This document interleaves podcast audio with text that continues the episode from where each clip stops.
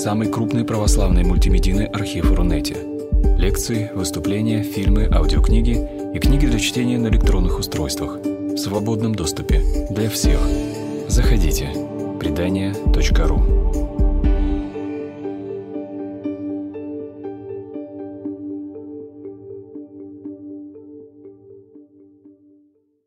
Добрый день. Меня зовут Василий Чернов, и это очередная лекция в фонде предания, посвященная 500-летнему юбилею протестантской реформации. Собственно, говорить о протестантской реформации правильно, потому что реформация – это движение связано не только с образованием протестантизма, Реформация была также и в католической церкви, так что это, конечно, 500 лет реформации вообще. Тема сегодняшней лекции – священные узы. Как реформация позволила духовенству жениться. Многие историки считают, что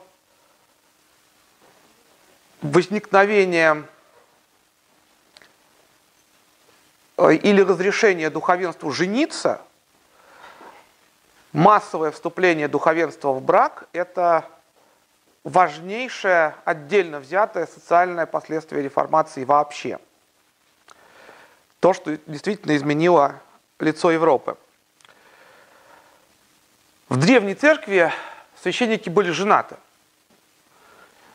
Никакого отдельного церковного брака не существовало, и э, когда раннехристианская община выбирала пресвитера или пресвитер назначался епископом, сам факт того, ну, то, состоит он в браке или нет, в условии, ну, во внимание никак не принималось. Ну, в браке, значит, в браке. Не, в, не женат, значит, не женат. Хотя, если э, помнить о том, что, ну, вероятнее всего, пресвитеры ставили людей, ну, не совсем юных, то, наверное, большинство из них состояли в римском браке. Несмотря на то, что идею некоторых отцов и некоторых ранних христианских богословов о том, что семья может в какой-то момент стать для христианина помехой, и эту идею разделял апостол Павел в некоторой степени. А, эта идея существовала, но никто не видел в клириках ничего такого, что было бы свойственно именно им из этой идеи. Да, семья может быть в какой-то момент помехой духовному призванию, человек христианскому призванию, как некоторые считали, но это касалось равным образом клириков и мирян. Представление о том, что священникам подобает безбрачие, зародилось на Западе. Как монашество зародилось на Востоке, так целебат приходского духовенства зародился на Западе оно развелось из представления о том, что половая жизнь, сексуальная жизнь неизбежно сопряжена с грехом, с похотью. И что служение церкви вообще несовместимо с семьей. На очень раннем этапе, в 386 году, это конец IV века, папа Сирийцы издал указ, чтобы все клирики до диакона включительно оставили своих жен. И чтобы женатые люди не были поставляемы ни в какие священные степени. То есть к концу IV века эта идея на Западе уже успела созреть, оформиться и вылиться вот в целый папский указ. Но можно сказать, что на этот указ не обратил внимания вообще никто. Я не знаю, может быть, в Риме только он был реализован, в городе Риме. Но за пределами Рима, ни в Италии, ни в каких-то других землях христианского Запада он вообще просто не прозвучал. И с тех пор папы регулярно э, всю позднюю античность, среди, э, все раннее средневековье, раннее развитое средневековье, раннее новое время и так далее, регулярно, регулярно издавали указы, где запрещали священникам иметь жен. Ну, что как бы намекает на то, что священники имели жен все это время. Иначе зачем запрещать? Тем не менее, начиная с папы Григория VII примерно, а, папство постепенно утверждало мнение, что женатые священники – это не только нарушители церковного права, сколько недостойные совершители таинств. То есть, э, грубо говоря, они э, разворачивали ситуацию так, ну вот как если, например, сегодня кто-то предложил э, рукополагать людей, ну, живущих, допустим, там, я не знаю, заказными убийствами.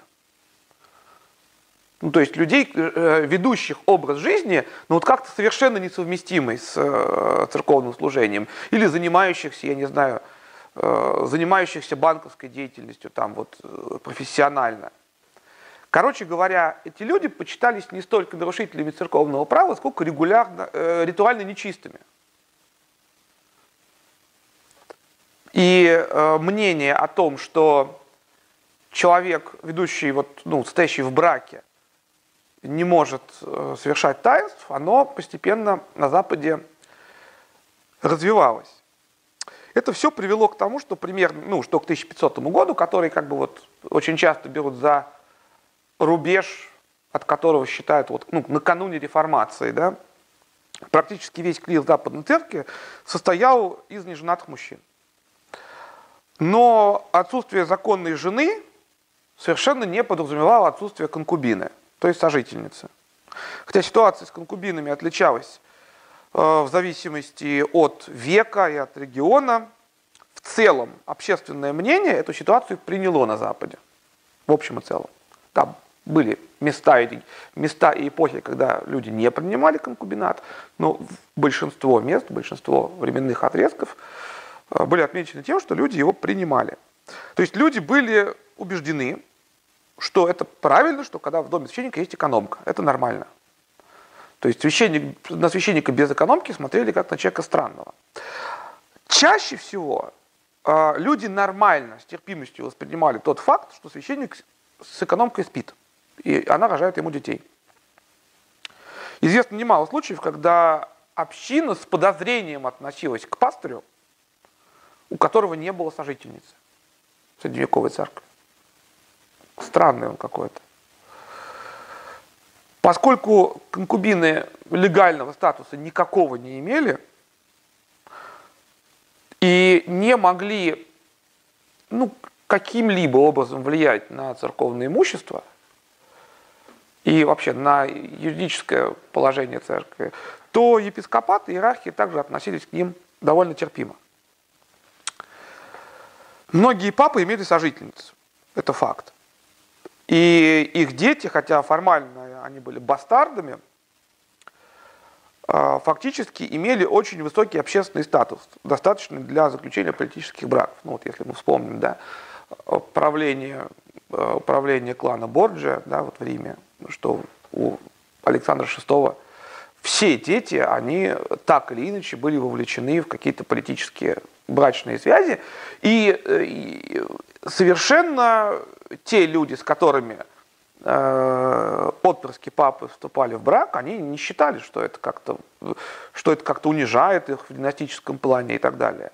То есть э, вообще э, в средние века э, бастарды встречались ведь не только у папы, они были и у королей, были у крупных феодалов – они, в общем, носили гербы своих отцов с какими-то элементами. Обычно это была линия, которая перечеркивала герб, тонкая линия, как бы, которая указывала на то, что человек бастард. Но при этом они носили подобные гербы с гордостью, и э, многие из них э, имели ну, значительное политическое влияние, и уж никто даже не думал как-то ну, они, конечно, были поражены в правах относительно закона рожденных детей, но тем не менее э, бастард крупного феодала имел намного больше прав, чем законно рожденный ребенок горожанина или крестьянина. Любых прав. А, вот в качестве примера можно привести такой факт, что в конце 15 века, в 1476 году, капитул Брауншвейгского кафедрального собора вынес решение относительно каноников и викариев, и викариев, имевших конкубин. таковыми в соборе были все. Все. Все духовенство собора имело конкубин. И вот как бы епископ попробовал вмешаться, как-то эту ситуацию разрулить. И э, капитул призвал духовенство не оставить конкубин, а хотя бы сделать так, чтобы их жены и дети не жили в пристройках к зданию собора. Потому что они ну, жили после, непосредственно в соборе, вот, в тех помещениях, которые к нему примыкали. В Шотландии в середине XVI века около трети всех незаконно рожденных детей, получавших легальный статус, существовал все средние века и а, в раннее новое время и позже стату, ну, способ легализации бастардов. Так вот, около трети всех незаконно рожденных детей это были дети духовенства. Огромный процент. Огромный процент. Нужно понимать, что общество было сословным, поэтому было очень важно к какому-то сословию по рождению принадлежать, хоть к крестьянскому, хоть к какому-то. Потому что э, если человек был незаконно рожденным, это автоматически означало, что он находится вне сословий. И непонятно, какие права он имеет, какие обязанности он должен нести. Ну, примерно, ну, наверное, близкая ситуация сейчас существует с гражданством. Если непонятно, если непонятно, какое гражданство имеет человек, соответственно, э, какие права он в связи с этим имеет и какие обязанности также. Вот, э, точно так же было с сословиями. Поэтому э, легализация бастардов, ну, это был сложный юридический процесс, когда человека фактически инкорпорировали в, в социальную группу.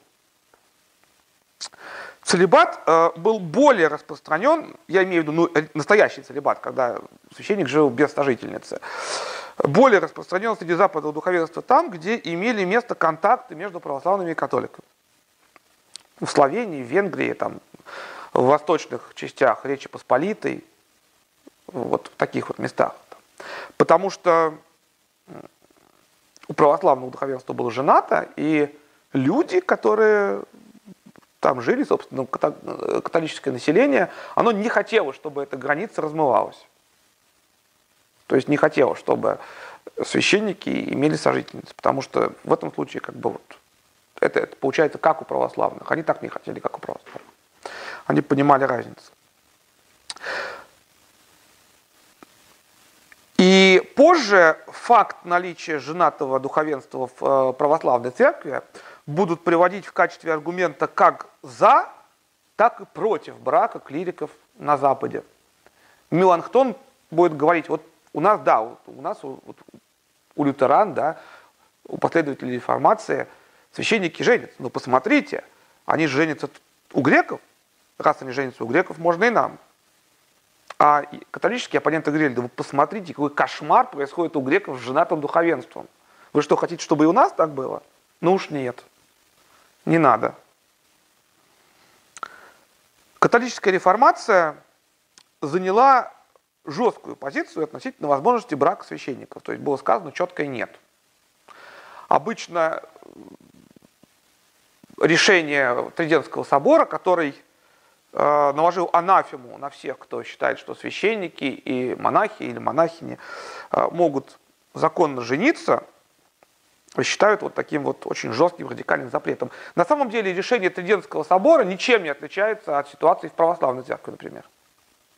Триденский собор ничего не сказал относительно того, может ли женатый мужчина стать священником. Он сказал, что, священ, что, что священник не может жениться. Так что вот э, с точки зрения формы, да, вот формального утверждения, никакой разницы принципиальной нет. Но тем не менее, э, Триденский собор э, формально анафематствовал тех, кто не согласен с утверждением, что жизнь в целебате лучше и совершеннее жизни в семье. То есть вот кто говорит, что э, семья и целебат хотя бы равны, равночестны, вот этих людей Триденский собор анафематствовал. Однако со временем, по мере того, как... Э, да, вообще в Европе вот, это вот эти решения Триденского собора, они вызвали очень неоднозначную такую реакцию. Ну, потому что реформация реформацией, а в католических странах большинство священников продолжали жить женщинами. Ну, большинство или значительная часть. Ну, многие историки считают, что именно что речь о большинстве. А, вот. И ну, эти решения просто как бы игнорировали сначала. Но со временем, по мере того, как идеи католической реформации, да, вот католической реформы церкви набирали силу, сожительство духовенства становилось а. более редким и б. менее публичным. То есть, если там накануне реформации епископы ну просто как бы вот приглаш... ну, хвастались друг перед другом, там вот у меня вот такая вот жена, у меня вот две там или еще что-нибудь.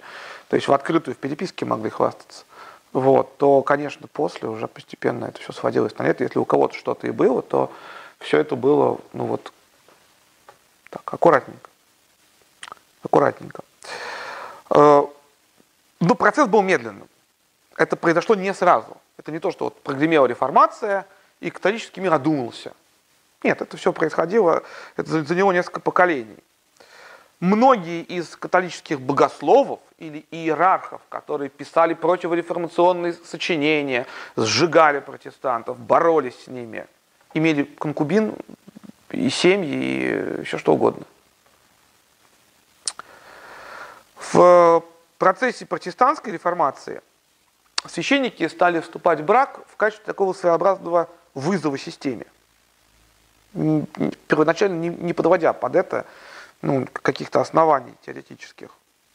Пока Лютер скрывался в Амбурге, он узнал, что несколько священников вступили в брак в его родном Виттенберге, то есть ну, в городе, где он, собственно, жил до этого. Вообще, как вот на одной из прошлых лекций мы говорили, реформацию делали монахи. Многие, многие реформационные движения на Западе делали монахи, и реформация не была исключением. Ее, ее тоже делали монахи. Ее делали монахи и с католической стороны, и с протестантской стороны. И э, Лютер, и э, многие другие, там Питер Мартер, да, Петр Мартер, да, там и э, многие другие деятели реформации, они были монахами. Меланхтон не был. Меланхтон был вообще мирянин из известных именно э, деятелей реформации. Э, тем не менее, э, буквально вот в скорости Лютер радикальным образом пересмотрел свои взгляды на монашество. Изначально он начал с того, что он начал с того, что монашеские обеты неправильны. То есть в монашеском образе жизни он первоначально ничего плохого не усматривал. Он говорил, что принося монашеский обед, в первую очередь шла речь, конечно, об обете целомудрия. В первую очередь. Все, все, все остальные это только так паровозом за ним шли. За ним шли. Вот. Принося монашеский обед, человек дает обещание, которое он давать не имеет права. Он обещает Богу то, что ему не принадлежит. Чем он не может распоряжаться? Стремление, э, э, э, стремление к семейной жизни вложено в человека Творцом, и отрекаться от него человек просто не, не имеет права, потому что не имеет сил. Это все, пообещать Богу хранить целомудрие, все равно, что пообещать Богу, я не знаю, ходить всю жизнь с закрытыми глазами или научиться летать. Вот. Его можно сохранить, как-то сберечь, изломав свою природу об колено. Но это неправильный и злой обет. А, потом взгляды Лютера меняются. Он уже пишет о том, что дело не в обете, а дело в том, что само монашеское состояние, отделение себя от общества, отказ от семьи, это состояние э, плохое, неправильное. Даже если человек Богу обета не дает, но просто живет э, отшельником, не имеет семьи, не имеет детей, не, не пребывают в обществе, это плохо, это грех. Как, вот, как он писал. То есть дело уже не в обете. Э, в 23 году Лютер произнес проповедь о спасительности брака, о том, как он прекрасен, на свадьбе своего друга, бывшего викария его ордена августинцев, в котором сам Лютер состоял, э, Венцесласа Линка. И в июне 1525 года Лютер позвал к себе в гости нескольких друзей, и когда они пришли на ужин, он прямо на ужине объявил ему, что сейчас он намерен вступить в брак. Прямо сейчас. И, то, то есть он их не предупредил о том, что он их позвал на свадьбу, в общем и целом. Вот. Э, Лютер женился на Екатерине, фон Бора, одной из монахинь, которые, э, как и многие, монахини в то время выше, э, добровольно, оставили, добровольно оставили монастырь. Многие были против. Был против Меланхтон. Он считал, что женитьба Лютера даст повод всем говорить, что э, вся реформация, она была вот исключительно для того, потому что э, несколько священников захотели заняться сексом. Вот. Но правда, это как Меланхтон каким-то странным образом не учитывал, что большинство священников это и так делали. Вот. Лютер тоже женился без любви. Было понятно, что он это делает, он и сам об этом говорил, что он это делает скорее из интеллектуальной честности. Он говорит, ну да, я, я будучи монахом, всем проповедую, всем говорю, что монах, что это плохо, что нужно уходить из монастыря и что нужно жениться. А сам этого не делаю, это нечестно. Поэтому я должен это сделать, чтобы подать пример. Он это сделал. Но буквально через полгода он был глубоко влюблен в свою супругу, и это была действительно очень любящая семья. Очень счастливая семья, хотя она знала свои трагедии. Сохранилось множество восхищенных записок Лютера о своей жене, когда он говорил, что он ее не променяет на все сокровища мира, вообще о том, какая она прекрасная, какая она замечательная. И выяснилось, что Лютер, несмотря на Э, монашеское прошлое, то, что он многие годы провел в монастыре, совершенно не, не утратил вот этой вот способности какой-то романтики. Они собирались, они жили в его бывшем монастыре в Виттенберге, собирались у большого очага, он играл на музыкальных инструментах, он всегда звал друзей. И те застольные беседы Лютера, которые вот э, составляют очень, важную, очень важный элемент того, что мы о нем вообще знаем, и вообще как бы о духе реформации знаем, они в основном как раз появились э, из семейных ужинов, которые он задавал и на которые он звал э, своих друзей. Богословский, что интересно, Лютер продолжал связывать передачу первородного греха с половой жизнью. Вот увы. То есть богословие у него особенно не изменилось. Но эмоционально его отношение стало совсем иным. Лютер пел дифирамбы браку, всячески э, его прославлял, воспевал брак как состояние, э, рассказывал своим друзьям о прелестях семейной жизни, и, и э, в, не, в некоторых случаях, когда он э, встречался с представителями, со сторонниками папы, да, с духовенством, которое, как предполагалось, должно было жить в свободном состоянии, но он просто прямо отпускал всяческие шутки по отношению к половой жизни, чтобы их потроллить. У Читы Лютеров было всего родилось шесть детей. Одна дочка умерла в младенчестве на руках своего отца. Они пережили трагедию. Дочка, еще одна дочка Лютера, которую он очень любил, умерла в возрасте 13 лет. А, Лютер молился в ее постели, а Екатерина э, находилась в таком ужасном состоянии, что она рыдала в соседней комнате, но так и не нашла в себе сил подойти к умирающему ребенку, потому что просто не могла выдержать этого зрелища. Сын Ганс э, вырос, стал известным адвокатом, женился на дочке э, известного немецкого лютеранского богослова Круцингера. А еще один сын Мартин имел достаточно слабое здоровье, не женился и умер 33, 33 лет в Виттенберге. А, также еще один сын Лютера, Пауль, э, стал врачом, э, уехал в Бранденбург. его судьба была достаточно тяжелой, потому что он стал придворным врачом и оказался втянут во всякие придворные интриги, э, которые он, в общем-то, пережил без каких-то последствий для своей жизни и здоровья, но, тем не менее, было тяжело. Маргарета Лютер вышла замуж и родила целых девять детей. Вот, но муж ее оказался дурным человеком, он был э, грубым, ленивым, вот, э, и не хотел работать. Вот, и, в общем, она не выдержала такой супружеской жизни и умерла через 10 лет. То есть там э, вплоть до того, что дело к разводу шло. Но развод не понадобился из-за того, что она вот просто не пережила этого. Очень быстро наличие жены стало характерным признаком протестантского пастора, в отличие от католического священника. Примерно так же, как э, в восточных частях католического мира наличие, собственно, брак духовенства отличал католиков от православных. Также вот и с протестантами. Община требовала, чтобы пастор был женат.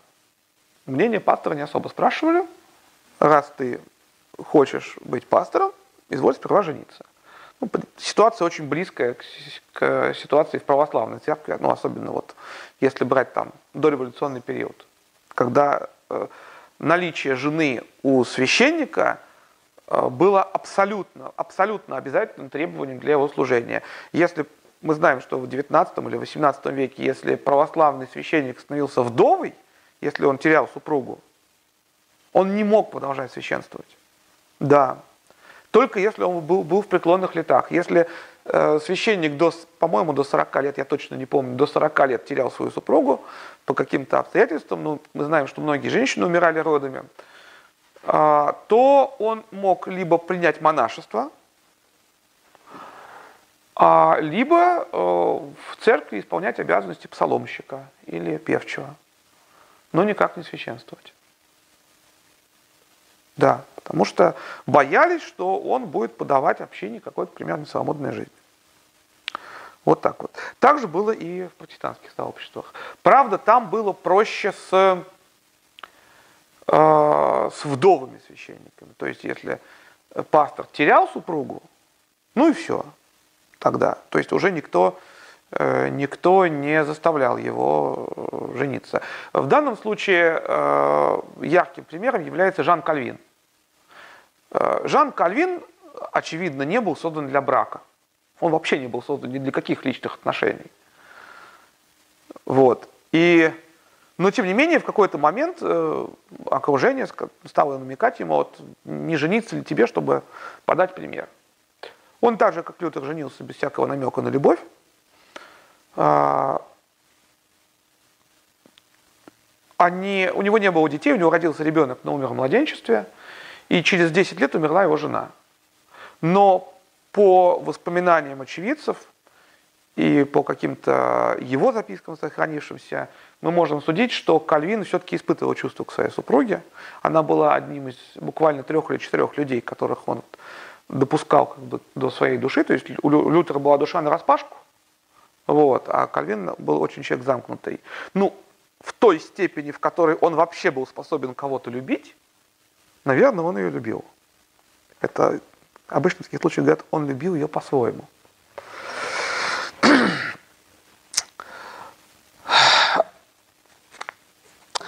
А интересно, что как и в прежние времена, община предпочитала, чтобы жена пастора э, держалась поскромней. Вообще, как бы статус э, ну, паспорт был один на, на деревню даже, а то бывало и там на небольшой городок. А, статус требовал, чтобы жена его держалась чуть менее скромно, то есть, ну, сообразно статусу своего мужа. Но вот община требовала, чтобы она как бы вот, чтобы, ну, например, пастор часто появлялся в, в обществе без супруги. Принято было в обществе появляться там, если там, допустим, был э, бургомистр или кто-то еще, он появлялся с супругой, а для пастора появляться без супруги на публичном мероприятии жену с собой не брать считалось нормальным. Это как бы такое наследие, э, оставшееся вот от с тех времен, когда жена была не жена, а конкубина. Интересно, что опасности и трудности, связанные со служением священника, в те времена они были немалые, никак не фигурировали в качестве аргументов за или против клерикальных браков. Тот же Кальвин отправлял пасторов э, католические города Франции, чтобы там служить протестантским общинам из Женевы. Это было смертельно опасно. Тем не менее, он никак не принимал во внимание наличие у них там жен, детей и так далее. Более того, он ну, прямо говорил, да, очень тяжело человеку идти на риск, то, чтобы он сам погибнет, и его жена и дети останутся без попечения. Но вот чем больше подвиг, тем больше славы вы от Бога заслужите. Так что вперед. Иногда они брали жен с собой, иногда они оставляли их на протестантских территориях безопасности, но никогда это, никогда это не служило аргументом против того, чтобы человека не подвергать дополнительному риску. Тот, тот факт, что он состоит в браке. Протестантские э, церковные власти стремились как-то контролировать, на ком женятся пасторы. Ну, в избежание особо скандальных случаев. Как правило, пастор не мог вступить в брак без согласия своего епископа, ну, далеко не везде, но это было распространенное явление. Но вообще это не вызывало проблем. То есть контроль тут был ну, самый общий в избежании каких-то особо буйных случаев.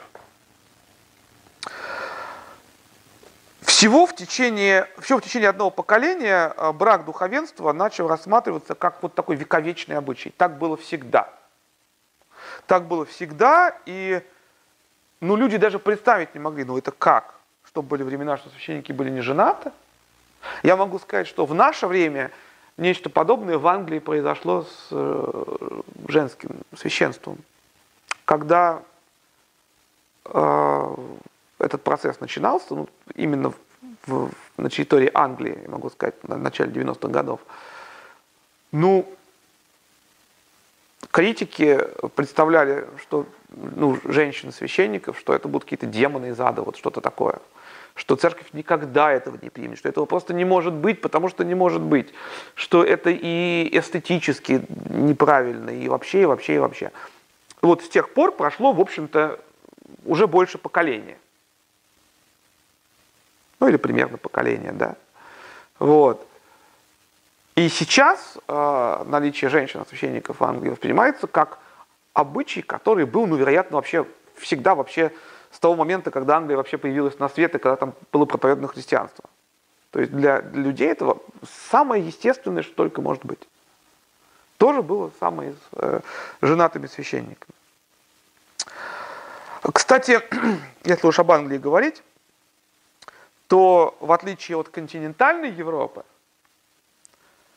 в Англии церковная и светская власть скорее подталкивала священников, ну не требовала, но так намекала, к, э, подталкивала их к сохранению безбрачного состояния.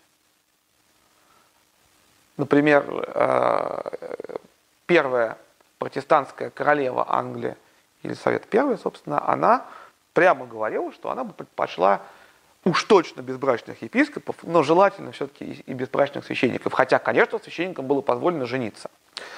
Но при этом, что интересно, э, всего за три года ее правления, вот она стала королевой в 1958 году, в 1558 э, году, и в 1661 году примерно э, половина священников Англии были женаты. Ну, и они либо женились, либо раскрыли свое брачное потому что кто-то там вступил при Эдуарде VI, успел в брак вступить, ну, при, при Марии католичке это было невозможно, да, ну, кто-то просто имел сожительницу. Вот. Но вот за три года оказалось, что половина священников Англии заявили о том, что они женаты.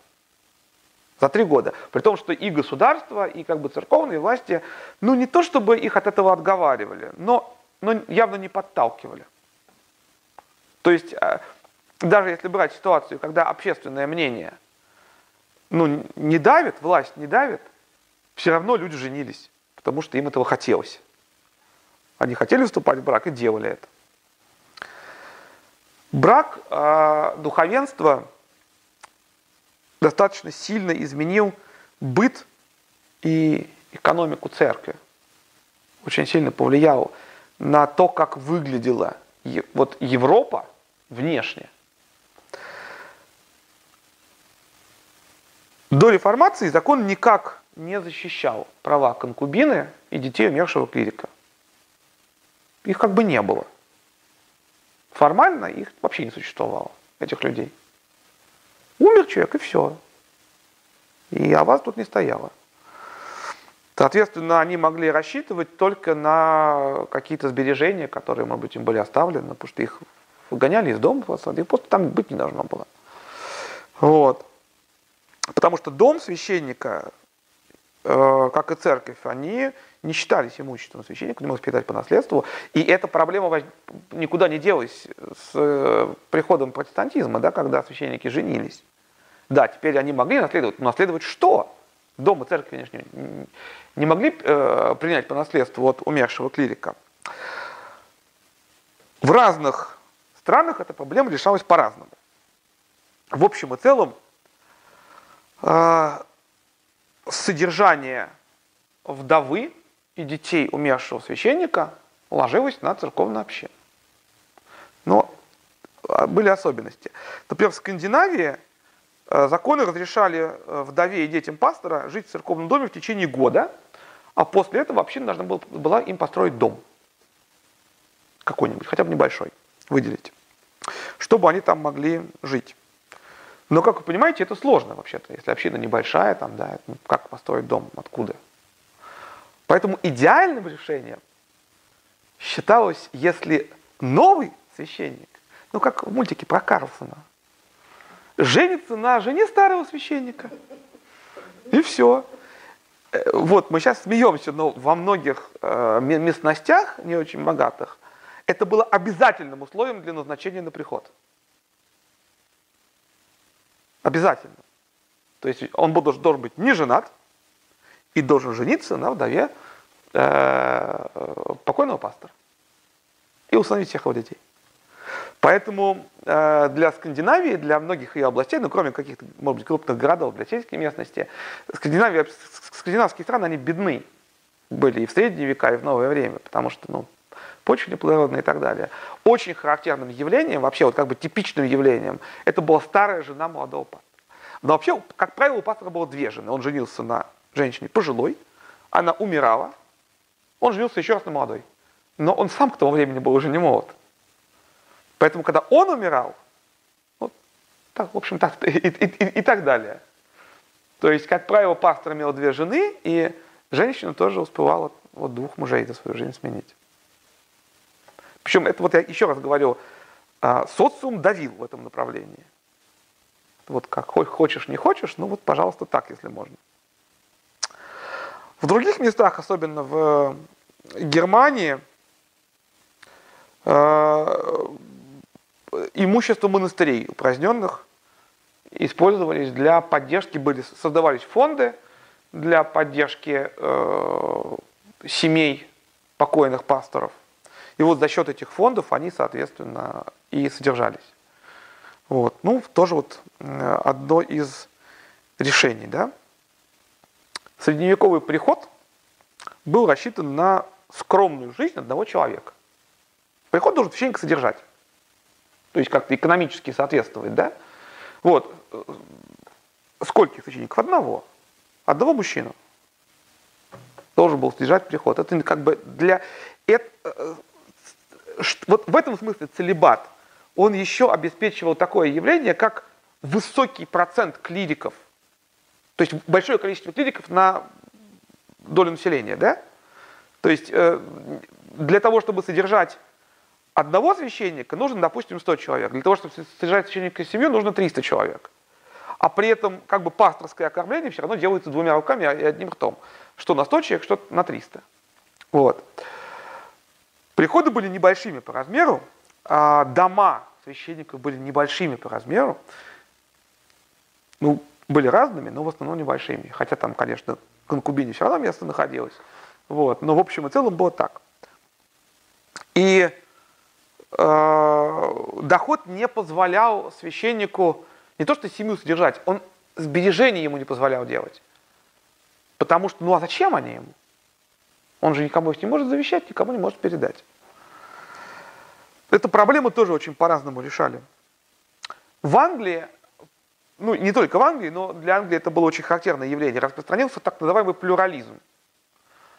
То есть это явление, когда один священник э, служил, ну был настоятелем, ну и единственным клириком на нескольких приходах. Это вообще-то явление, оно было и до реформации, когда ну, король хотел кому-то сделать там выгоду, причинить, наградить кого-то, или, или епископ, он просто делал священника настоятеля в нескольких храмах. Такое мы знаем, есть и в русской православной церкви тоже встречается сплошь и рядом.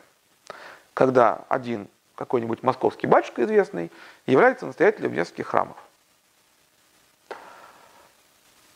Вот так же было и тогда.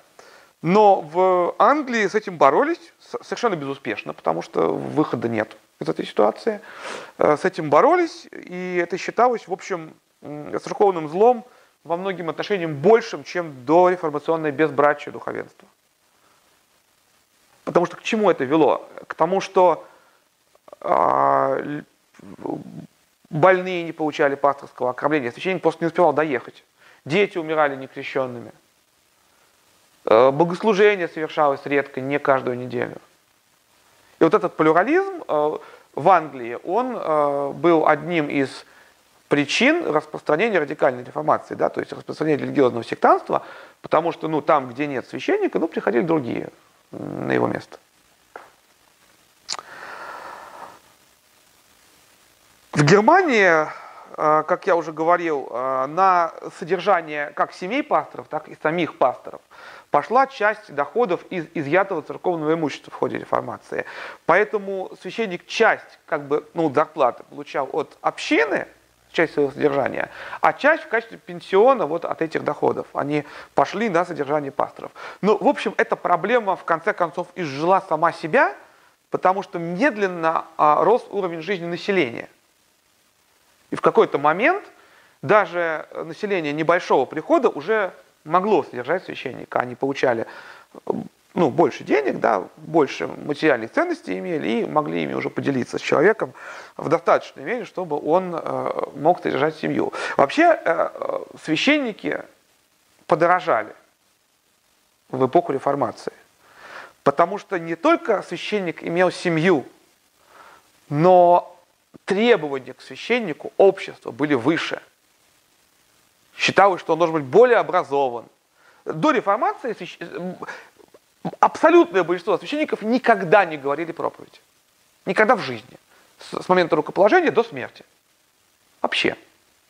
Более того, считалось, что священнику в общем и целом ну и не подобает говорить проповедь. Для этого есть епископы, есть монахи из ученых орденов, там, доминиканцы, францисканцы, которые э, переходили как бы из храма в храм, там говорили проповедь. Вот это были такие проповедники. Ну, а приходской священник, не леть ему вообще, вот пускай место читает и все. А с проповедями не нужно ему выступать. Вот. От пастора требовалась проповедь за каждым богослужением. Что бы он ни делал, от крещения ребенка, там, я не знаю, э, до э, служения Евхаристии – проповедь требовалась обязательно, как минимум длиною в час. Стандартным размером проповеди был один час.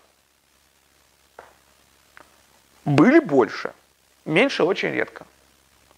Сохранилось множество часов для говорения проповеди. Некоторые из них э, сострадательными людьми были немножко исправлены, так что час проходил минут за 40. Но подразумевалось, что э, все-таки час. Вот. Да, но, но уд... удивительно, что, удивительно, что зачастую, если проповедник был хороший, люди были готовы слушать его все больше и больше. О епископе, епископе английском Ланселоте Эндрюсе говорят, что однажды он проповедовал 4 часа подряд. И когда он говорит, что, ну, друзья мои, вот нам бы заканчивать с этим делом, его вот просто восхищенная аудитория, присутствующая церкви, говорили, во имя Божие продолжай. И он проповедовал еще целый час. То есть, э, ну, в то время, когда э, ну, других как бы развлечений было не так много, вот, э, длинные и хорошие проповеди вызывали очень большое внимание у людей, да. Вот как бы сейчас э, вот те, кто учился там в духовных школах православных, может быть, знают, что ну, нормой проповеди это 7-10 минут вообще. Дольше сложно держать внимание человека. Ну, а, ну, бывают проповедники, которые могут там 15-20 минут, но не больше. Но вот, тем не менее, вот эм, в той культуре это было так. Но, чтобы священник говорил такие проповеди, он должен учиться, учиться и еще раз учиться. Это время, а время – деньги. Вообще он должен иметь образование хорошее, книжное, и иметь книги, которые тоже стоят денег. Все это тоже ложилось на общину. Как я сказал, протестантский священник был дороже католического содержания. Ну вот и, как я тоже сказал, это компенсировалось во многом э, деньгами из э, закрытых упраздненных монастырей и секуляризованных церковных земель.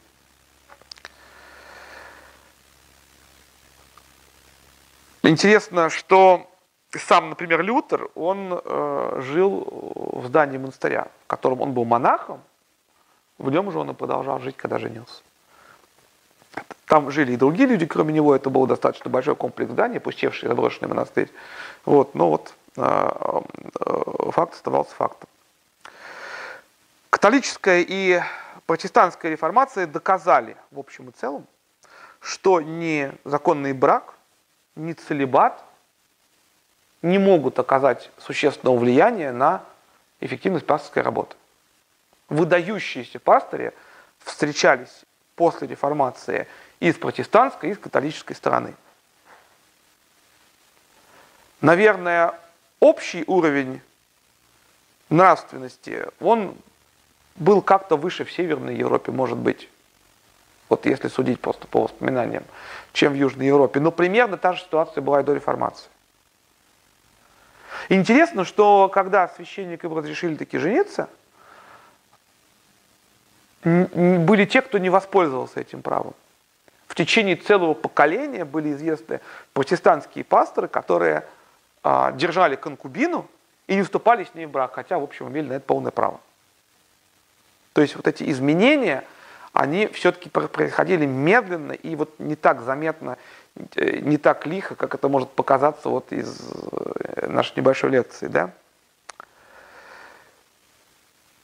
Очень важно, что оценивая реформацию, вообще этот фактор нужно учитывать. А, про него обычно забывают. Но вот мне бы хотелось закончить вот основную часть этой лекции – словами британского историка Чедвика, который написал, оценивая реформацию, нельзя не учитывать, какое бремя она сняла с души огромного количества священников. И сколько счастливых семейств возникло благодаря ей. Действительно, э, реформация была очень жестоким процессом.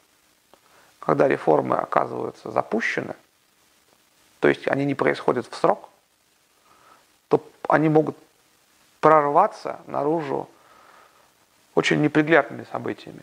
Реформация унесла миллионы, ну, события, не сама реформация, а события вокруг реформации унесли миллионы жизней европейцев. Э, люди испытали огромные страдания, были причинены огромные бедствия.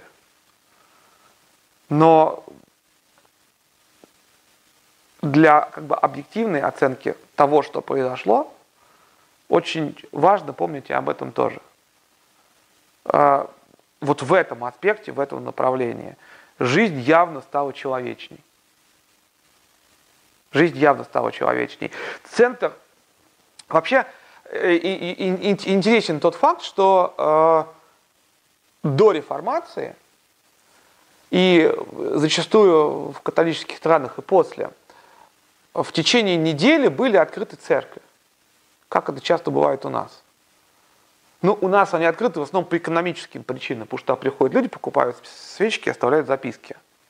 И стоимость этого ниже, чем э, зарплата бабушки, которая вот там сидит и все это принимает.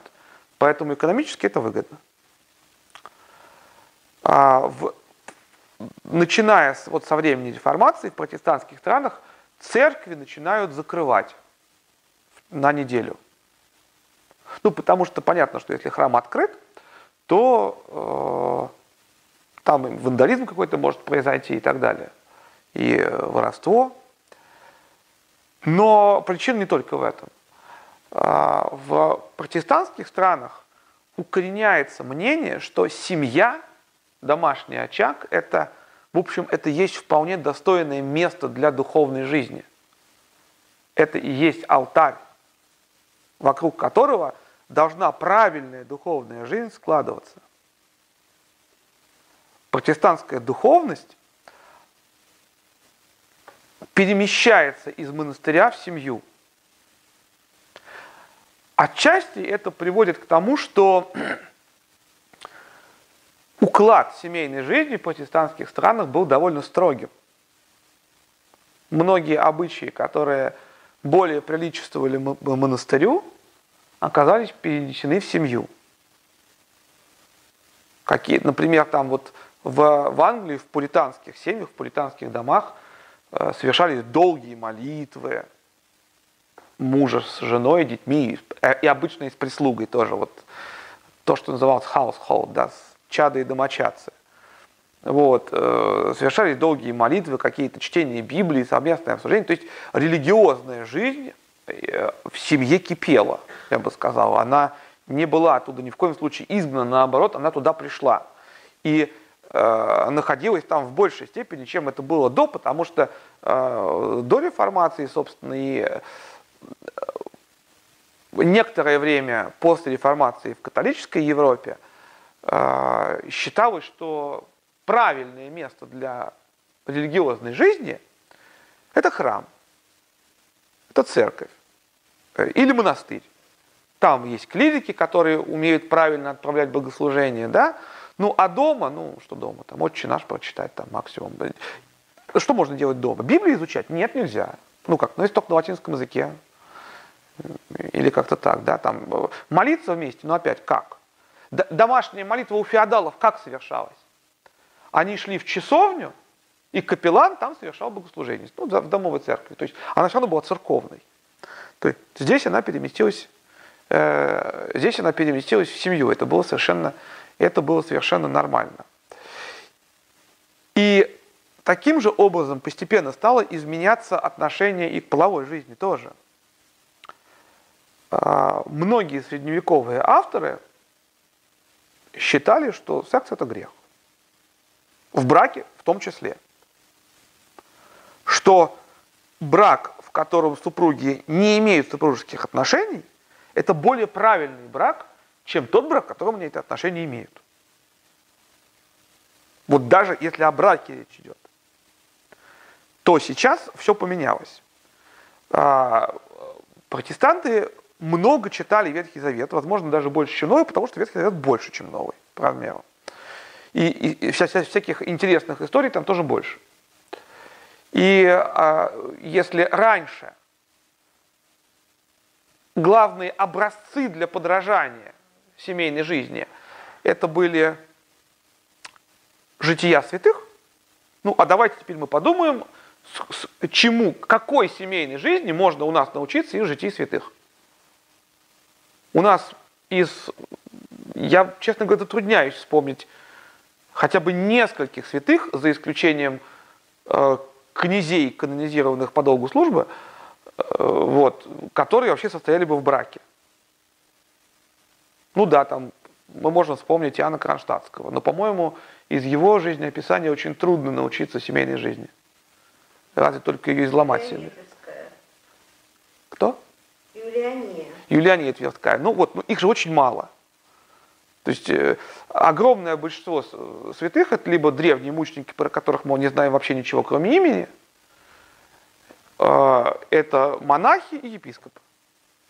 Ну, плюс, опять же, князья и короли, которых вот э, в силу должности канонизировали. А в Священном Писании это все наоборот. Какие там самые яркие истории? Истории ветхозаветных праведников. Авраама, Исаака, Якова, которые, в общем, в плотских удовольствиях себе не отказывали. И именно с них в первую очередь брали э, пример э, протестанты, конечно, протестантские дома.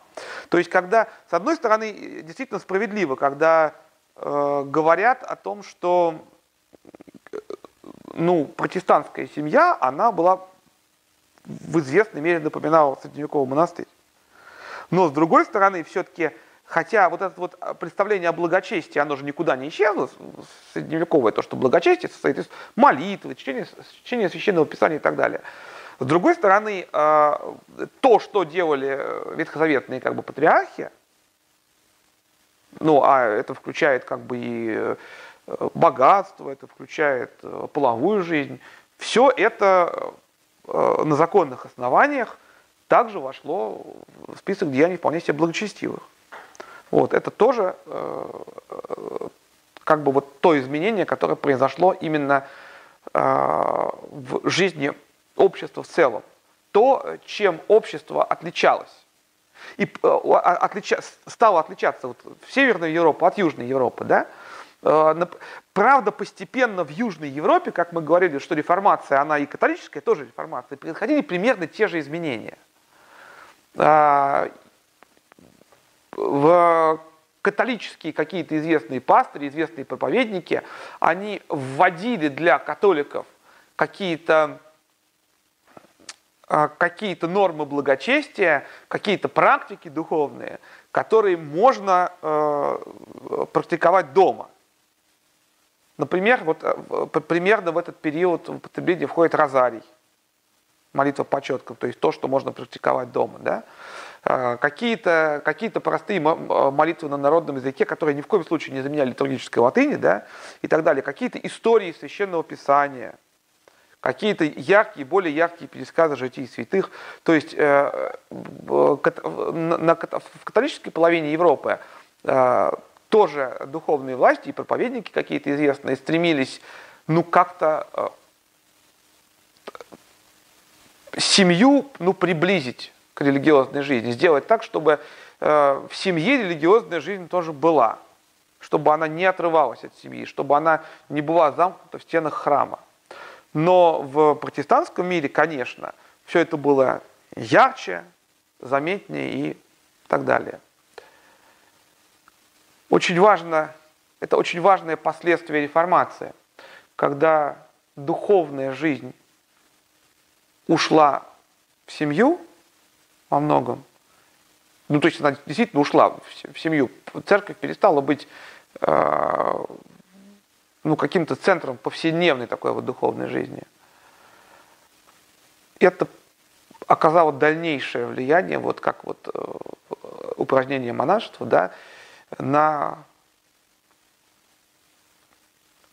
десакрализацию всего того, что у нас связано обычно с духовной жизнью. В семье все духовные вещи, все, все, все религиозные практики, они чисто эстетически ближе, потому что даже если одно дело молитва в церкви, да, когда все строго, по уставу, по струнке и так далее, и совершает профессиональный служитель культа. Другое дело в семье, да, когда все это вот так по-простому, мама, папа, дети и так далее. Вот, и это привело, с одной стороны, к такой вот персонализации религиозной практики, да, когда она стала личным делом каждого – а с другой стороны к ее более широкому распространению. Более широкому распространению по сравнению вот с э, той частью Европы, которая реформацию не пережила. И все-таки еще раз повторю, что называется, теперь уже в заключение, что оценивая реформацию, очень важно помнить, сколько семей родилось благодаря ей, сколько семейного счастья было в мир принесено. Жертвы были велики, но в данном случае жертвы были не, то есть причиной жертвы были не сами реформы, а то, что они пришли слишком поздно. А вот как раз плюсы дали сами реформы. Спасибо. Если есть какие-то вопросы. Спасибо. Да, есть. Я, знаешь, хотела спросить. Скажи, пожалуйста, а как же все-таки э, богословски объяснялось, что у нас есть запрет на прелюбодеяние, понятно, а запрет на блуд? В смысле богословски объяснялось? Ну как, э, как э, существовали э, эти конкубины, если э, четкий совершенно запрет на блуд. Это же... Никак, игнорированием запрета. Просто игнорированием запрета. Ну и все. А, как? Нет, понятное дело, что считалось, что, э, считалось, что это грех. Никто, никто не утверждал, что держать конкубину это не грех. Это, это признак праведности. Но э, к этому греху существовала закрепленная общественным консенсусом терпимость. Ну, как я не знаю, пьянство. как пьянство, например, да, вот в православном сидении. Ну, ни, никто же не будет говорить, что если священник пьет, это хорошо, о, отлично, как хорошо он сегодня напился. Вот. Ну, плохо, ну, пьет батюшка, ну, жалко, да, ну, все мы грешны, прости Господи, вот и все, вот так же. Ну, есть там у э, отца Карла конкубина, ну, что ж, ну, все мы грешны, там, ну, есть, но он же кается. Зато не пьет. Очень интересно. А еще мне хотелось бы спросить насчет англиканской практики. Э, как женщины-священницы э, совмещают вот служение, э, значит, служение в храме и семейной обязанности, вот, а, будучи беременной. Так же, как мужчины. Ну а как? Нет, ну женщина, я говорю, чувствую, вот она беременная, ей просто уже тяжело там. Она беременна, а, а, а если муж... а, а если у священника мужчины высокая температура, как он совмещает это? Ну просто в отличие от, от, от э, высокой температуры, беременность просто предсказуема несколько более, но она бывает всего несколько раз в жизни. Вот, уж не так много раз. Там, я не думаю, что очень многих англиканских женщин-священников там по 20 детей, да, там. Вот, ну да, беременность, ну как, ну, же, как э, женщина совмещает это с обязанностями, там, не знаю, секретаря или продавца, и, или художницей, ну как, пока она может служить, она служит. Если ей нужно медицинское учреждение, она отправляется в медицинское учреждение. Так же, как мужчина отправляется в медицинское учреждение, если он перепил. Вот. Или если он заболел, там, я не знаю, корью. Вот. Просто вот, ну, перерыв в служении там месяц-два такой же статус, как и у жены священника. Но лично я знаю несколько, ну, довольно много клирикальных пар в Англии, когда оба супруга являются клириками. Я даже знаю, э, вот насколько я помню, что вот недавно в Англии была э, рукоположена первая женщина-епархиальный епископ, я имя забыл ее, к сожалению. Но вот у нее муж священник, а она епископ. Тут можно было бы пошутить, но только не на камеру. Вот. Так что, ну какой статус? Совершенно нормальный статус и э, вообще, ну, э, странно. Ну, а какой статус у, у, э, у, у герцога Эдинбургского, который консорт королева, да, и при этом даже не король, да? Странно, что в церкви, где глава церкви женщина, то бишь королева, запрещать женщинам становиться священниками. Вот. Совершенно нормально. А просто, ну, э, в то время среди таких алармистов существовало, существовал страх, который странным образом передался сейчас вот как бы вот, э, ну, каким-то людям в православной церкви, которые берутся рассуждать о женском священстве, касательно того, что женщины-священники это какие-то страшные феминистки будут обязательно, вот, и, э, которые вот просто придут в церковь и, наверное, спляшут на алтаре. Ну, нет. Просто мне кажется, что феминистки не придут и не будут становиться священницами. Это в основном были ну, такие церковные бабушки сначала просто, вот, ну, по, по первости, а потом просто ну, женщины, которые закончили богословское учебное заведение, почувствовали себе призвание к священству и стали священницами. Или священниками, наверное, все-таки правильнее говорить. Вот. То есть в, э, интересно, что, например, э, все говорят, что вот, ну, про женское священство в церкви Англии.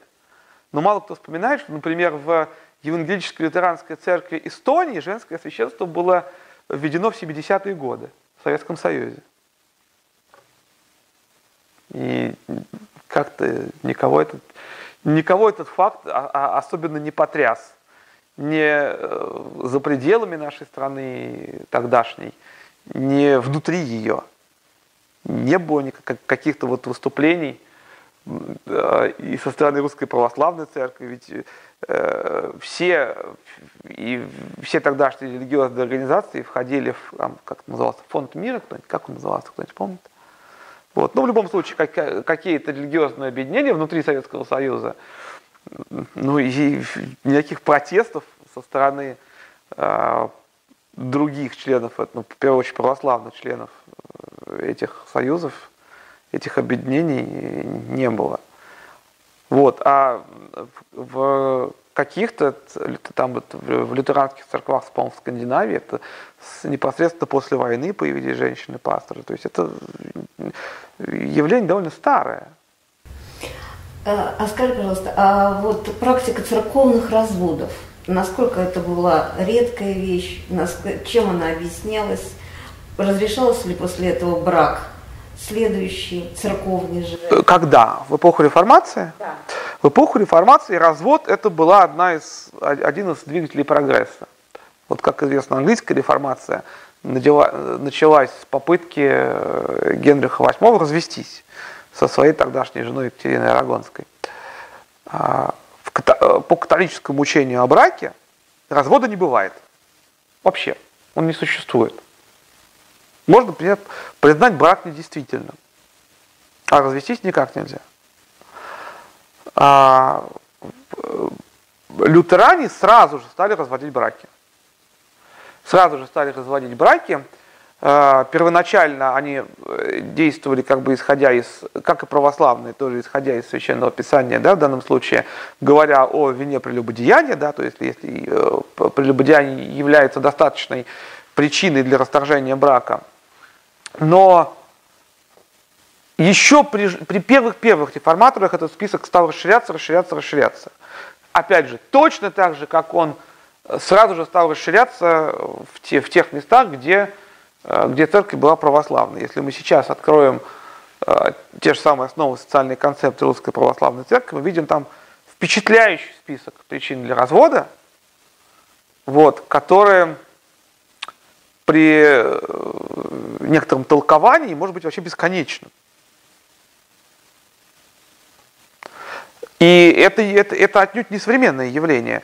Э, православные канонисты еще времен царя Гороха, они э, писали о том, что, например, попытка убийства одним супругом другого, злоумышление на его жизнь, являются вполне себе причиной для развода, потому что это измена. Причем измена худшая, чем, э, чем прелюбодеяние.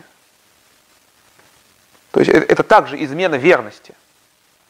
Вот. И это вполне является причиной для развода. То есть в, в, в Восточной церкви даже сомнений ни у кого не было. Вот также и у протестантов стало, ну, то есть развод появился сразу. А, для, а, на Западе никогда не было ограничения по числу браков в случае смерти одного из супругов. В восточном церковном праве мы знаем, что существует только три брака, возможно вступить в брак трижды, даже в случае вдовства. На Западе такого ограничения никогда не было. И отсутствие этого ограничения, оно было и на разводы тоже распространено. Вопрос о браке духовенства. Вопрос второбрачия духовенства вообще никогда не стоял в случае вдовства. То есть вот опять же с первых же дней реформации, если у пастора умирала жена, очень часто община давила, а вот не пора ли тебе, ваше преподобие, снова бы жениться. Обычно период одного года считался достаточно, чтобы выразить свою скорбь. И вот по завершении этого года э, желательно, чтобы он снова женился. Вот. Где-то считалось, что нормально, вот Жан Кальвин не женился. И где-то считалось, что нормально, чтобы и нет. Чтобы нет. Но в любом случае, э, брак в случае вдовства э, ну, считался той ситуацией, когда ну, вполне можно снова жениться и так несколько раз. Э, что с разводом духовенства было? Конечно, духовенство стало разводиться так же, как... Ну, никакого отдель, никаких отдельных правил для духовенства, отличных от мирян, не было. В этом смысле. И э, да, разводы в то время были намного реже, чем они сейчас. Безусловно, во много-много-много-много раз. Но, тем не менее, э, они известны. И разводы пасторов известны, разводы протестантских епископов тоже известны. Сейчас среди протестантского духовенства в наши времена также есть э, люди разведенные и э, вступившие в брак после развода. Вот э, э, одна из прошлых руководителей э, ЕКД, то есть Евангелийская Кирхе Deutschland, Евангелическая церковь Германии, которая объединяет в себе как лютеранские, так и реформатские церкви, Марго Кесман, она, она была, насколько я знаю, я могу ошибаться, но, по-моему, она была как раз в разводе. Вот, она, она, по-моему, не, я не помню, вышла ли она замуж после развода, но сам факт, что она ну, находилась в разводе, точно. Вот, в, в Англии зачастую приходится сталкиваться. В Англии сложнее. В, Англии, в англиканской церкви отношение к браку, оно похоже на католическое до недавнего времени, ну, как бы э, церковь Англии имела учение о браке в общем и целом такое же, как э, оно было ну, в католической церкви, что ну, развод по большому счету невозможен. Конечно, делались исключения, конечно, люди чаще, ну, и это называлось divorce все-таки, а не, а не как-то еще. Вот. Но в общем и целом это был, было строже, чем на материке, да, чем в лютеранских странах. Вот. Но, тем не менее, встречаются и сейчас священники, которые, и священники, и даже, по-моему, епископы, которые пережили в своей жизни развод и состоят во втором браке. И в церкви Англии, и в епископальной церкви США. Ну, мы знаем, ну, более того, в епископальной церкви США есть клирики, которые состоят в однополых браках и в однополых партнерствах. То есть, когда, э, насколько я помню, епископ Джин, Джин Робинсон был рукоположен, это э, первый открытый гей в епископальной церкви, который стал епископом. А, насколько я помню, он э, ну, то есть он в церковном браке он точно не стоял, потому что никакого церковного брака для геев просто не было. Но дело в том, что протестантизм всегда находился в двойственном положении по отношению к тому, что такое брак. С католиками все понятно. Брак – это церковное таинство. И находится в ведении церкви. А у лютеран брак никак не может быть, или у реформатов церковным таинством, потому что таинств два. Крещение и Евхаристия. И, собственно, брак ну, он вообще вне ведения церкви, по большому счету, находится. Хотя внешне, эстетически, это было то же самое, что было, что и осталось. Люди идут в церковь, вот, надевают красивую одежду, и там пастор их венчает так же, как он там, э, или благословляет брак, точно так же, как это у католиков. Называйте это как угодно, вот, но тем не менее, что было, то и осталось. Но богословски брак не таинство, он из, из ведения церкви не находится.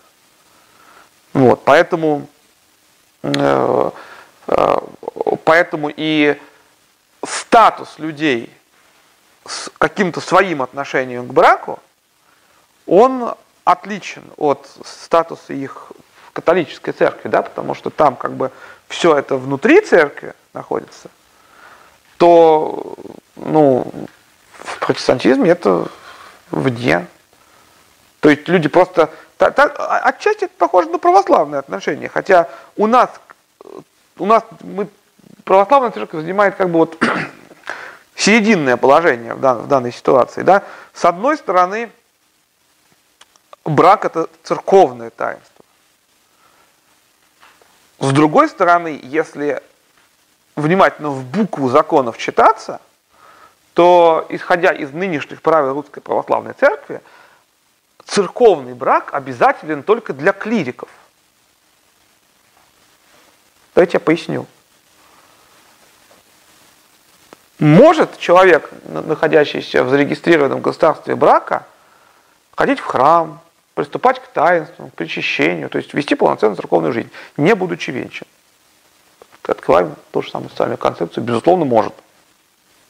Да и без всякой социальной концепции. Все советское время так, так собственно, и было. А подавляющее большинство людей, которые ходили в церковь, не стояли ни в каком законном праве. Ну, однако, как только советское время кончилось, Начался так называемый рассвет возрождения православия. Духовно, да. Они быстро духовно-нравственно пошли и повенчались. А, ну, кто-то. Нет. А, большинство не пошли, не повенчались, но это Волселые батюшки начали отлучать от причастия невенчанных супругов. Говорить, что если вы церковные, то венчайтесь. Или так, или разводитесь. Ну, бывало, бывало и такое, да? Бывало и такое. Нет, ну чаще всего все же венчаетесь, если брак уже есть. Если брак уже есть, да. Но э, были случаи, когда супруг-то и не хочет венчаться. А вот если не хочет, то тогда разводитесь. Тогда разводитесь, да. Были же и такие случаи, да, потому что это очень часто, что жена-то верующая, а муж нет. Сплошь и рядом. Вот, но в любом случае, если брать по букве закона, открываем социальную концепцию и читаем, э, а, обязателен брак только для тех, кто хочет принять священный сан. Потому что от них нужно, им нужна справка о венчании. Если справка о венчании не нужна, то церковный брак никаким образом не обязательно. И э, то же самое с разводом. А, ну, в общем, в чьем ведении находится развод?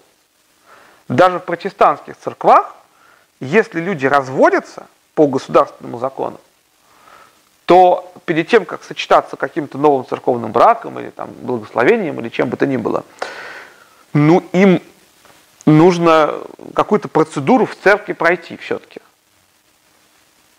Там в церкви Англии это диспенсация на брак, да, которую там архиепископ выдает, архиепископский суд и так далее. Ну, знаешь, в русской православной церкви, в общем, ничего подобного по большому счету не нужно.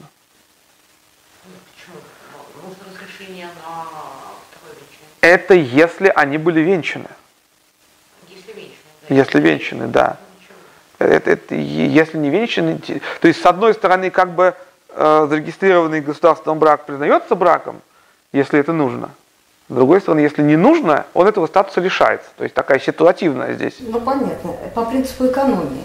Да, да, да. То есть, ну, или по принципу гатинтотской морали еще можно сказать, что, в общем, в данном случае одно другому не противоречит. То есть, если как удобней. Понятно. Вот интересно, а э, дальнейшая эмансипация, которая касалась семейной жизни, отношение к контрацепции, отношение к абортам, какое было? Я понимаю, что... В, в, в эпоху реформации... Это понятно. Да. Вот, это, да, это э, э, отношение к, к, к контрацепции и к, то есть, когда в Советском Союзе разрешили аборты после революции, это во всем христианском мире, в том числе и протестантском, воспринималось как вообще сатана вырвался на волю. Вот, но э, ну, я не знаю ни, ни одной протестантской деноминации, которая бы, которая бы э, официально признала аборт благом. Но при этом, э, то есть это отношение, оно постепенно формулировалось по мере вообще э, формирования вот этой вот всей агенды биоэтической, всей этой повестки, да? То есть эта церковь тут была не самостоятельной. Эту повестку задавала не церковь. Эта повестка формировалась в обществе, церковь на нее как-то реагировала. Ну, обычно эта реакция была ну, отрицающей, да, но известны и другие примеры. Например, вот сейчас э, в Соединенных Штатах Америки евангелики, как и католики, являются вот передовым отрядом в движении pro-life. Но если взять и посмотреть газеты 60-х годов,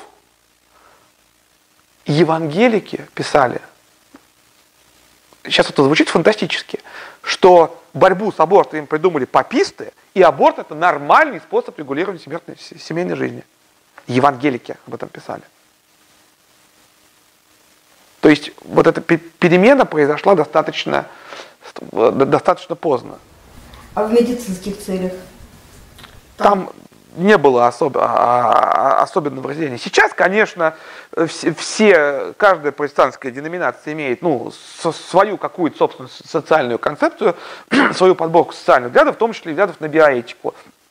Как правило, у церквей консервативных они консервативные, ведь протестантов очень много хороших и разных, да, у церквей либеральных они либеральные, вплоть до того, что пускай сами решают. Ну, то есть там, конечно, есть какая-то риторика о том, что ну вот, это нехорошо, ну там уж если получилось, то получилось. Но тут же вопрос стоит не о принципиальном отношении, а о том, какие выводы из этого отношения следуют. Вот э, закон, он только тогда закон, когда есть какие-то санкции, да? А если там мы декларируем там вот, э, это как в нынешних правилах дорожного движения, когда превышение скорости до 20 км в час считается нарушением правил дорожного движения, но никакая, никакого штрафа за это не положено при этом. Можно или нельзя нарушать? Как бы нельзя, но ничего за это не будет. Также и э, в современном протестантизме, в особенности в либеральном, да, то есть, ну, можно это делать или нет? Ну, как бы нет. А если я сделаю то, что будет? А ничего основа протестантизма – это личные отношения с Богом, декларируемые, как мы знаем. То есть э, там между человеком и, ну, грубо говоря, его членством в церкви, там, в Евхаристии, участие в Евхаристии, да, не стоит ничего. Там нет батюшки, который может благословить, причащаться или не благословить, причащаться. Значит ли, что в протестантских церквах не было церковной дисциплины. Да еще какая была в свое время. Похлеще, чем у католиков. Но она не была связана, она была связана именно с публичной деятельностью человека, а не, не, не с тем, что он делает в своем частном пространстве. То есть э, исповеди же нет, где бы он мог душу излить. Вот. Ваша практика отличия была практика, она и сейчас есть. У него, да, у него было гестапо, но это гестапо было связано с общественной жизнью, с общественной деятельностью. Что они... Да, в то время, да, в то время так, но сам принцип-то был заложен, что я делаю, что хочу, пока этого никто не видит. Вот. А потом уже и пока кто-то видит тоже. Ну, а, то есть всегда можно было сказать, а вообще вы кто такой, чтобы мне давать какие-то указания хочу, и вот и, и я тут. Да, конечно, это опять же, поскольку протестантизм пестрый, разнообразен, где-то была такая практика, где-то не было такой практики, да, где-то отлучали, где-то не отлучали. Вот. Вот, ну, собственно, также э, отношение к контрацепции в какой-то момент э, тоже оно, ну, оно, естественно, начиналось с какого-то негатива, да, но очень рано начало меняться. То есть буквально как, как только это все выплыло в общественное пространство, а, отношение к контрацепции стало одним из водоразделов между протестантами и католиками. Если у католиков это строгое нет, и до сих пор, пор строгое нет, да, то у протестантов это четкое да. У всех. Мне кажется, сложно. Я, я не знаю ни одной протестантской деноминации, которая бы официально заявила, что вот мы там против, чтобы наши последователи пользовались э, контрацептивами. В данном случае это вот четкое «да». Ну, православный, как обычно, серединки на половинку. Вот. Просто, ну, какие еще там могут быть темы? Ну, вот, вот, ну, вот, ну, вот вся биоэтика, она как-то так, она, с одной стороны, э, ну, вот от, э, если как бы от, в эту сферу переносить э, однополые браки, да, то в протестантизме тут всегда есть э, ну не то что отговорка, но один принцип, который действует таким образом, что он снимает эту проблему. Брак не дело церкви. Нет такого таинства брака в протестантских церквах. Таинство два, все. Да, конечно, там в церкви Англии сейчас многие современные богословы скажут, что таинство семь. Или еще больше. Вот, то есть, но ну, все знают, что Евхаристия и крещение это одно, а все остальное это уж так. Вот. Поэтому э, многие протестантские церкви, исторические протестантские церкви, они вот эту проблему с однополыми браками с себя сняли, путем передачи полномочий на приходы. Как батюшка благословит, иначе говоря. Ну, но в целом, э, в целом э, для э, протестантской этики и протестантской, и протестантской сакраментологии, как и на сегодняшний день для вот этики и сакраментологии Русской Православной Церкви, церковный брак не очень нужен. То есть, ну, у нас об этом так очень стыдливо сказано, скорее это следует как вывод из документов каких-то, да, там об этом говорят более прямо что вот, ну, то есть мне сложно представить ситуацию, ну, не сложно, а просто невозможно представить ситуацию, когда э, людей, которые расписались в ЗАГСе и пришли в церковь, до чего-то там не допустят на этом основании. Это просто невозможно и все. Какое отношение э, сегодняшней церкви к трансформации пола? Опять же, это очень сильно зависит от деноминации. От, э, насколько я знаю, в целом ряде исторических протестантских церквей есть клирики, которые изменили свой пол. Даже да, даже так. Вот. Э, если брать каких-нибудь консервативных евангеликов, ну, это, конечно, страх, ужас и адские стана. Все это придумал вашу трансформацию пола. Вот. И их реакция будет, скорее всего, такая. Ну, не скорее всего, а точно будет такая. Вот, то есть протестантизм, он же крайне разнообразен. Поэтому ну, нельзя свести к чему-то, э, к, к чему-то одному. Но тут очень важно помнить, что э, те протестантские группы, которые сегодня считаются консервативными,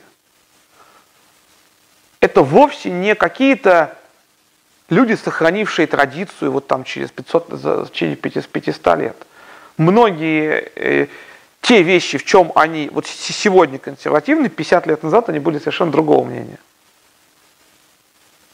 То есть они были гораздо либеральнее, а сейчас стали вот более консервативны. То есть, ну, даже 30 лет назад представить себе там евангеликов и католиков на одной демонстрации, там, на одном митинге было просто невозможно. Сейчас это происходит. То же самое, вот, ну вот, э, я бы даже сказал, что э, нынешние консервативные и либеральные церкви, собственно, вот это консервативные либеральные можно писать в кавычках. Их консерватизм, он состоит не в следовании, не, не столько в следовании каким-то там евангельским принципам или историческим церковным принципам, сколько э, в следовании консервативной политической повестке так, как ее сегодня понимают. Проще говоря, это не консервативная церковь, это политически правая церковь. Есть политически правые силы какие-то, да, вот именно вот правые политики, которые предлагают какую-то повестку. И вот церкви, которые ее принимают, ну вот как-то так считаются консервативными.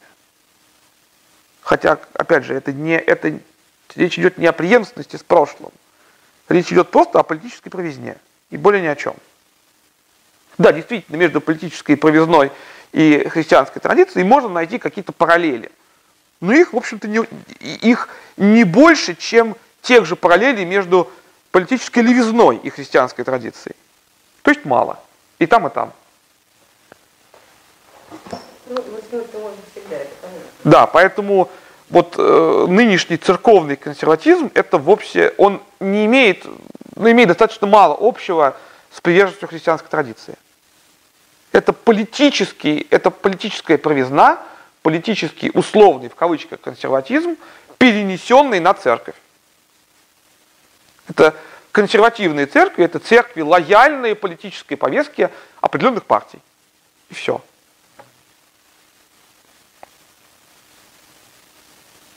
В том числе и вопросах биоэтики. Лекция проведена и записана по заказу православного мультимедийного портала «Предание.ру». Лекции, выступления, фильмы, аудиокниги и книги для чтения на электронных устройствах – В свободном доступе для всех. Заходите. Предания.ру